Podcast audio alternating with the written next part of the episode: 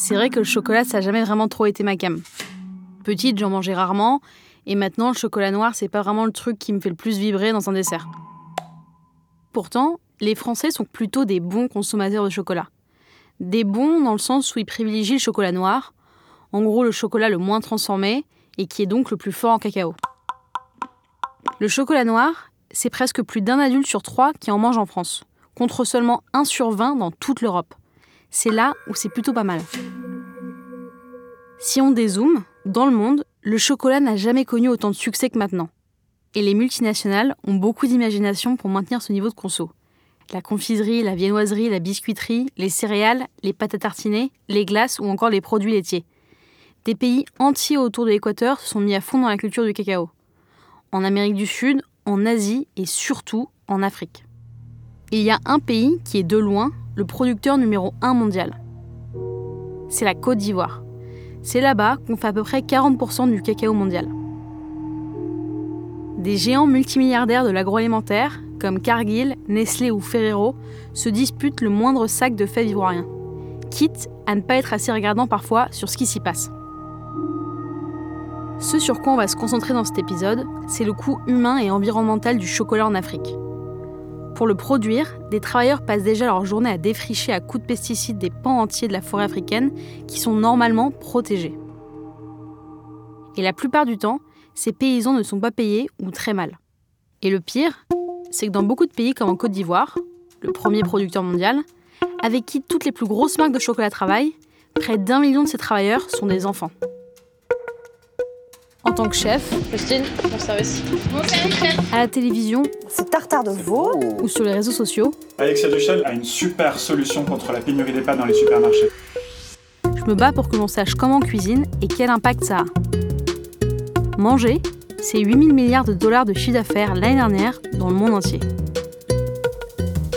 Ça mérite au moins de se demander à quel prix certaines tendances se font ou se sont faites dans notre histoire.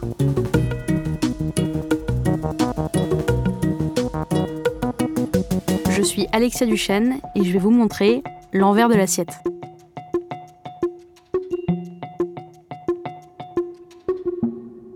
Chaque année, c'est pareil. C'est la ruée sur le chocolat. Et les trois quarts de ces achats en France ne se font pas chez un artisan, mais plutôt dans un supermarché. Le chocolat industriel est pas cher, bien marketé, l'offre est immense et la demande en chocolat est colossale. Dans le monde, on en consomme en tout plus de 4 millions de tonnes par an. Pour le dire plus vite, 127 kilos de chocolat par seconde sur Terre. Après nous, quand on le mange, on ne voit pas toujours ce qu'il y a derrière. Sur une tablette, il y a déjà peu d'infos. Il y écrit euh, chocolat noir 70%, agriculture biologique hors UE. Hors UE, c'est très vaste. On a zéro info sur l'origine du produit et la traçabilité. Le chiffre d'affaires annuel du chocolat, c'est près de 100 milliards d'euros. C'est l'équivalent du PIB d'une vingtaine des pays les plus pauvres d'Afrique. Et on comprend vite pourquoi de nombreux pays s'y sont mis à fond, comme la Côte d'Ivoire. Là-bas, il y a une zone à l'ouest du pays, à 8 heures de la capitale Yamoussoukro, où l'on cultive énormément de cacaoyers. C'est très difficile d'accès. Genre des pistes en terre envahies par la boue gardées par des miliciens armés. Et ici, tout le monde les connaît sous le nom de dozo, des miliciens qui contrôlent les routes et taxent tous ceux qui y travaillent. Mais il y a un journaliste qui a quand même réussi à passer ces checkpoints en Afrique. Pour enquêter, Paul Morera y allé en 2019. Normalement, la culture de cacao se fait dans des zones surveillées par les autorités ivoiriennes. Mais ce qu'il a vu et m'a raconté, c'est pas vraiment ça. En Côte d'Ivoire, il y a aussi des plantations, au milieu de la jungle, qui sont complètement clandestines et dont le cacao termine aussi dans nos placards. En fait, plus d'un quart du cacao ivoirien est clandestin. Et dans ces campements illégaux, un travailleur sur trois est un enfant qui arrive par camion d'un pays voisin de la Côte d'Ivoire, le Burkina Faso.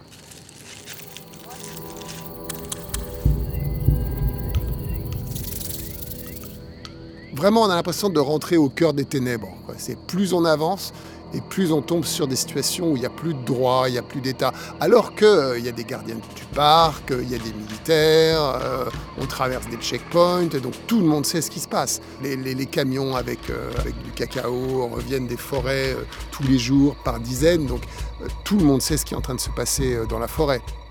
Et quand on arrive, les gens partent en courant. mais plusieurs fois. Et donc on arrive sur des plantations euh, vides avec euh, des cabanes vides, etc. Puis au bout de quelques temps, on finit par attraper euh, un gars avant qu'il disparaisse et on lui dit non non mais vous inquiétez pas, on est une ONG, on vient écouter vos et là, on a accès aux, comment appeler ça, aux esclaves du cacao en fait, hein, parce que c'est des gens qui vivent dans la forêt, qui étaient très contents en fait qu'on entende euh, la réalité de leur vie, parce qu'elle est, elle est terrible quoi. Donc on tombe sur des enfants, pas que des enfants, mais des enfants. En parlant avec des gamins, on comprend qu'il y en a plein qui travaillent gratuitement, qui sont pas payés quand on leur dit mais combien on te paye, il y une sorte de, une sorte de, rire un peu gêné, euh, euh, des gamins de 13-14 ans. Hein. Et là, on comprend qu'en fait, il y a un système d'esclavage qui est mis au point. Et donc il y a des centaines et des centaines d'enfants, mais ils sont le long des routes, quoi. Et moi, j'ai le souvenir de ce père de famille qui travaillait dans le cacao. et donc, je repère assez vite euh, un gamin très jeune qui travaillait là. Et, donc je m'inquiète, je me dis, mais lui, il n'a pas l'âge. Euh. Et le père s'énerve. Euh, il me dit, mais nous, on n'est pas assez payés. Et il me raconte tout, quoi. Il me dit, ouais, lui, c'est mon fils. Et je le fais travailler au cacao, il était du Burkina, parce qu'il pleut plus chez nous et je veux pouvoir payer des études à mon autre fils, qui était là aussi parce que c'était les vacances scolaires. Et donc c'est lui qui était ouais j'ai passé mon bac, je vais peut-être euh, aller à, l'université, je viens pour aider mon père et mon frère euh, pendant les vacances. Et ils étaient vachement fiers de ce frère. Et, le petit frère qui avait été sacrifié, je lui demandais mais t'aimerais pas aller à l'école toi? Tu préférerais pas aller à l'école? Et de manière extrêmement gênée, il me dit bah si, moi je préférerais aller à l'école. Il y a en tout 800 000 enfants qui travaillent dans le cacao en Côte d'Ivoire. C'est tiré d'une enquête de l'Université de Chicago qui date de 2018-2019 et depuis ce rapport, la situation n'a pas beaucoup évolué. La Côte d'Ivoire a bien essayé de mettre en place tout un arsenal juridique pour limiter le phénomène, mais seulement 2000 enfants jusqu'en 2022 ont été retirés des plantations de cacao. Seulement 2000 sur 800 000. Et très peu devraient retourner à l'école même s'il y a maintenant dans le pays des amendes et des peines de prison jusqu'à la perpétuité pour l'esclavage d'un mineur de moins de 10 ans. Mais là aussi, sur les dix dernières années, seulement 300 personnes ont été amenées devant les tribunaux pour ça. Pour ces enfants, l'intérêt, comme le disait Paul, c'est un bout de terrain. Au bout de 4, 5 ou 6 ans, après avoir travaillé gratuitement, ceux qui les exploitent vont leur donner quelques arbres pour produire du cacao en Côte d'Ivoire. Ils vont donc pouvoir faire pousser leur propre cacaoyer. À partir de là, ils vont gagner l'équivalent de 200 euros sur une année. Faut savoir que plus de la moitié des 6 millions de personnes qui vivent du cacao en Côte d'Ivoire sont sous le seuil de la pauvreté. Et pour survivre, tous ces enfants doivent donc défricher la forêt. Pour ça, ils utilisent la technique du brûlis. En clair, ils mettent le feu aux arbres. C'est pour ça que l'on voit en Côte d'Ivoire beaucoup de troncs d'arbres tout blancs, complètement dénudés, sans branches ni feuilles, comme des squelettes. 90% de la forêt primaire a disparu en Côte d'Ivoire.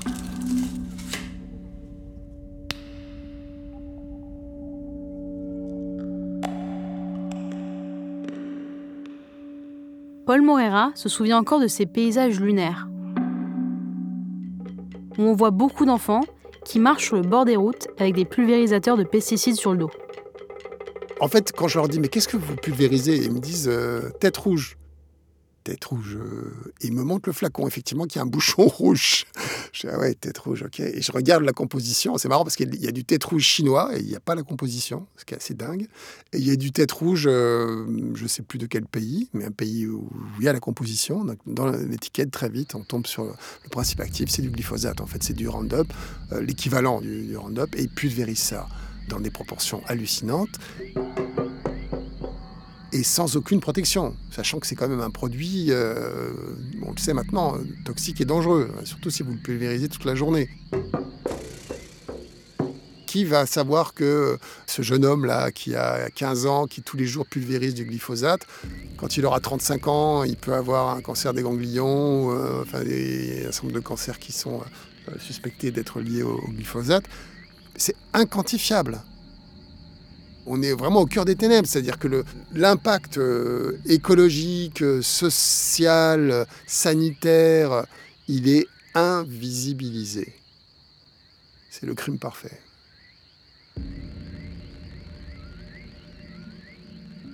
Pour moi, les vrais responsables, c'est les boîtes. Hein.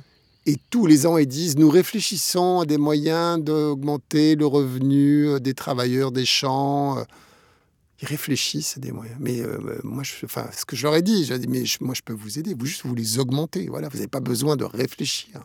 Augmentez-les. Et alors, ils disent tous oui. C'est le truc terrible, c'est qu'ils savent. Tout le monde sait la misère, euh, la misère, le travail des enfants. tout le monde sait. Personne ne fait rien. Et y compris les, les, entrepreneurs, quoi, les, les, multinationales du cacao, ils cherchent même pas à le dissimuler. Payer correctement tous les cacaoculteurs, ça fait des années que toute la filière de chocolat le demande. En 2019, la Côte d'Ivoire et le Ghana ont mis en place une prime de 400 dollars par tonne de cacao pour tous les planteurs. L'année d'après, des producteurs ont même menacé de boycotter Hershey et Mars, deux géants de l'agro-industrie, qui étaient accusés de ne pas payer cette prime. En Afrique, en fait, ils sont seulement quelques-uns à se partager le gâteau du marché du cacao. Sept grosses compagnies, comme Nestlé ou bien encore Ferrero, contrôlent les trois quarts du marché mondial de la production de chocolat industriel. Et cinq entreprises se partagent 75% du broyage de ce cacao. On retrouve Barry Cabot, Olam ou encore l'américain Cargill.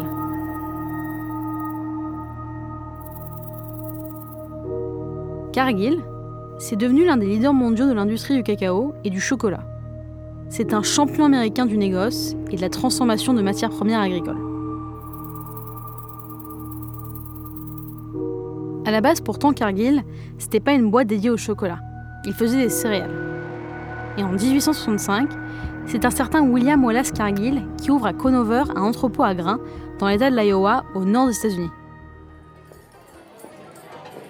Conover, c'est 350 habitants et 13 saloons à l'époque c'est pas forcément l'endroit pour faire de l'argent.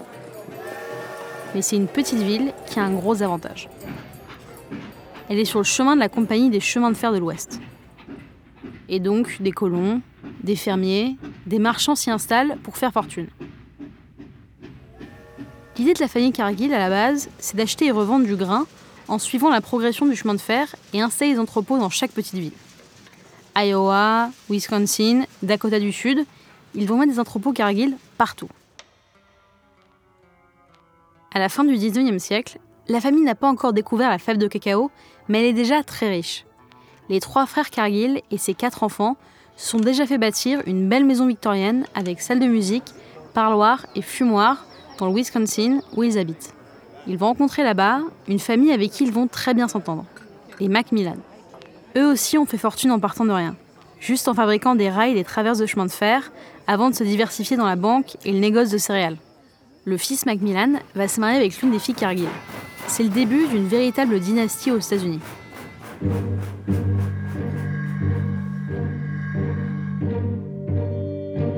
Une famille qui est encore aujourd'hui l'une des plus riches du pays, avec une fortune estimée à 44 milliards d'euros.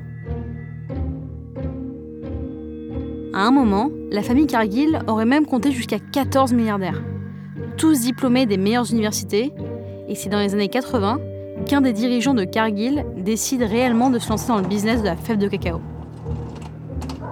Ce multimilliardaire, c'est Whitney Macmillan, qui va être PDG de 1977 à 1995. Il a toujours vécu les pieds dans la terre, dans le Midwest des États-Unis. Dans les années 1990, Cargill aux États-Unis, c'est déjà 25% des exportations de céréales. C'est un bœuf américain sur cinq qui sont vendus. C'est un cinquième de la production de maïs, un quart des huiles, la moitié du jus d'orange vendu à Moscou et une bonne partie du sucre que met Coca ou Pepsi dans ses bouteilles. Et donc Whitney va se lancer aussi à fond dans chocolat en Afrique pour en faire aujourd'hui ce champion américain. Mais avant que les fèves n'arrivent dans les usines Cargill de triturage de cacao, il y a pas mal d'intermédiaires. Après la récolte, les fèves sont emmenées par ce qu'on appelle des pisteurs, des transporteurs, dans des coopératives en lisière de forêt. Et là, les sacs sont ouverts et mélangés. Difficile de faire la différence entre le cacao légal et celui des plantations clandestines. Il n'y a pas d'étiquette, pas de QR code sur les sacs comme aujourd'hui au Ghana, bref, rien pour vérifier la traçabilité. Et bien sûr, en Côte d'Ivoire, personne n'a voulu donner le nom de ses clients à Paul. Enfin presque. Ce qu'il me raconte, c'est que lors de son enquête, son caméraman et lui ont finalement réussi à découvrir la destination du cacao. Alors, donc, on suit les sacs. On arrive dans une coopérative. Encore une fois, ce n'est pas une coopérative, hein, c'est l'endroit qui recueille les sacs euh, des esclaves du cacao, qui les paye une misère, et qui va ensuite les revendre à des intermédiaires. Et là, on est chez des gens qu'on connaît, des Occidentaux, des Européens, des Américains. Pas que, hein, il y a des gens de Singapour, euh, en gros du monde riche. quoi. Et là, c'est le chaînon où normalement ça devrait être transparent. Et je pose la question, euh, bon, je les ai topés, hein, le cacao, il est archi cramé, quoi. C'est désastre écologique, euh, désastre social, euh, archi cramé. Les mecs sont très embêtés. Au début, ils veulent pas me parler. Je force un peu. Et ils finissent par me donner une, une interview. Et quand je leur dis, mais à qui vous le vendez, le cacao? Ils disent, ah, bah ça. Aux habituels, avec une sorte de demi-sourire. Je dis, mais lesquels? Ah, mais ça, c'est confidentiel. Et donc, effectivement, ils maintiennent l'opacité contre toutes les promesses des boîtes qui disent non, mais toute la chaîne est transparente, euh, menteur. Quoi. Et donc, Pedro, qui fait quelques plans de coupe, euh, d'illustration, comme on dit, en se baladant à droite à gauche, tombe sur des chauffeurs routiers, camions, euh, et bon, on laisse un peu tourner la, caméra à bout de bras, et il leur dit mais ça va où Et le gars dit à Cargill. Et c'est parce que on a cette indiscrétion d'un chauffeur de camion qui va amener le cacao à Cargill, qu'on apprend que c'est en fait Cargill qui achète euh, ce cacao rouge euh, des forêts du Guandébé, contre tous leurs engagements. De toute façon, les sacs de cacao, on n'est pas capable de dire quelle est la provenance du cacao, puisque quand ils arrivent devant la soi-disant coopérative, ils étalent les grains devant puis ensuite, ils refont des, sacs. Donc, euh, le cacao, s'il y a du cacao légal, il est mélangé avec du cacao illégal. Et puis, euh, tout ça part euh, allègrement vers l'Europe quoi, et l'Amérique. Fond, le néolibéralisme, c'est dans la matière du cacao, de ce que j'ai vu moi et sur lequel je peux témoigner, parce que je ne veux pas généraliser, mais là, c'est les avantages du colonialisme sans les désavantages. Cargill a finalement fini par avouer qu'il n'y a pas de code barre de traçabilité dans cette région de Côte d'Ivoire, et la compagnie s'est engagée à éradiquer le travail des enfants au plus tard en 2025. Ils disent aussi vouloir mettre fin à la déforestation dans leur chaîne d'approvisionnement en 2030. En attendant, le cacao continue aussi de faire vivre des centaines de milliers de salariés dans le monde entier. 30 000 en France par exemple, dans plus d'une centaine de petites et moyennes entreprises. Mais évidemment, derrière l'appétit des grands groupes de l'agroalimentaire, il n'y a pas que des PME. Il y a aussi tout un univers d'actionnaires parfois de fonds spéculatifs et beaucoup de traders. Cela fait souvent monter et baisser les cours du cacao, et le cacao, c'est un marché très instable. Vous avez d'un côté une forte demande mondiale, et à l'autre bout de la chaîne, vous avez des petits producteurs qui ont très peu de poids. Donc au milieu de tout ça, vous avez des traders qui tirent les ficelles et qui font que le cours du cacao fait les montagnes russes sur les marchés et peut créer encore plus de misère en Afrique. C'est la dernière chose dont je voulais qu'on parle sur le chocolat pour comprendre toute cette chaîne. Et pour ça, on va se concentrer sur l'exemple d'un trader britannique qui a réalisé un coup impossible.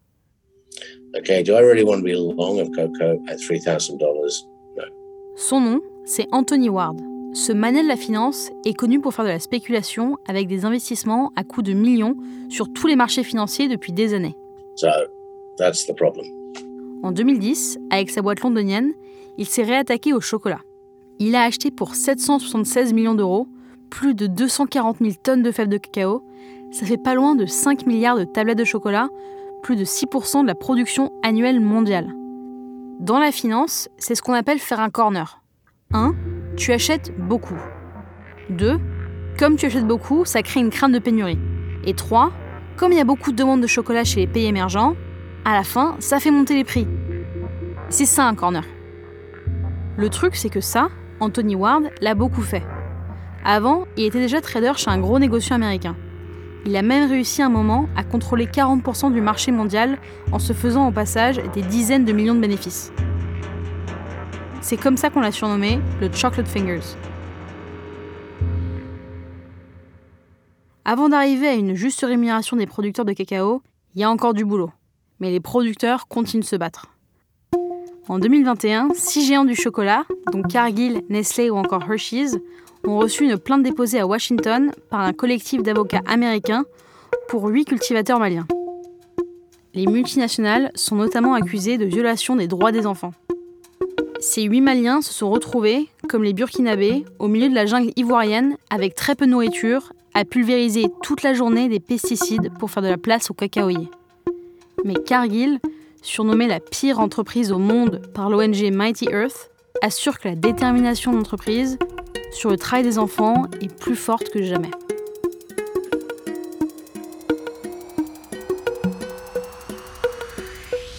Manger, c'est 8000 milliards de dollars de chiffre d'affaires l'année dernière dans le monde entier. Ça mérite au moins de se demander à quel prix certaines tendances se font ou se sont faites dans notre histoire.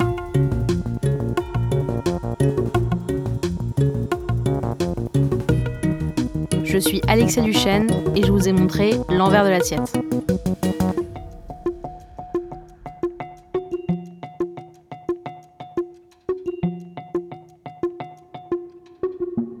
L'envers de l'assiette est un podcast de Brut, produit par Paradiso Media et écrit par Charles Carrasco. Retrouvez-nous sur toutes les plateformes d'écoute et découvrez nos autres podcasts originaux, Bruit et réel. À bientôt pour un nouvel épisode.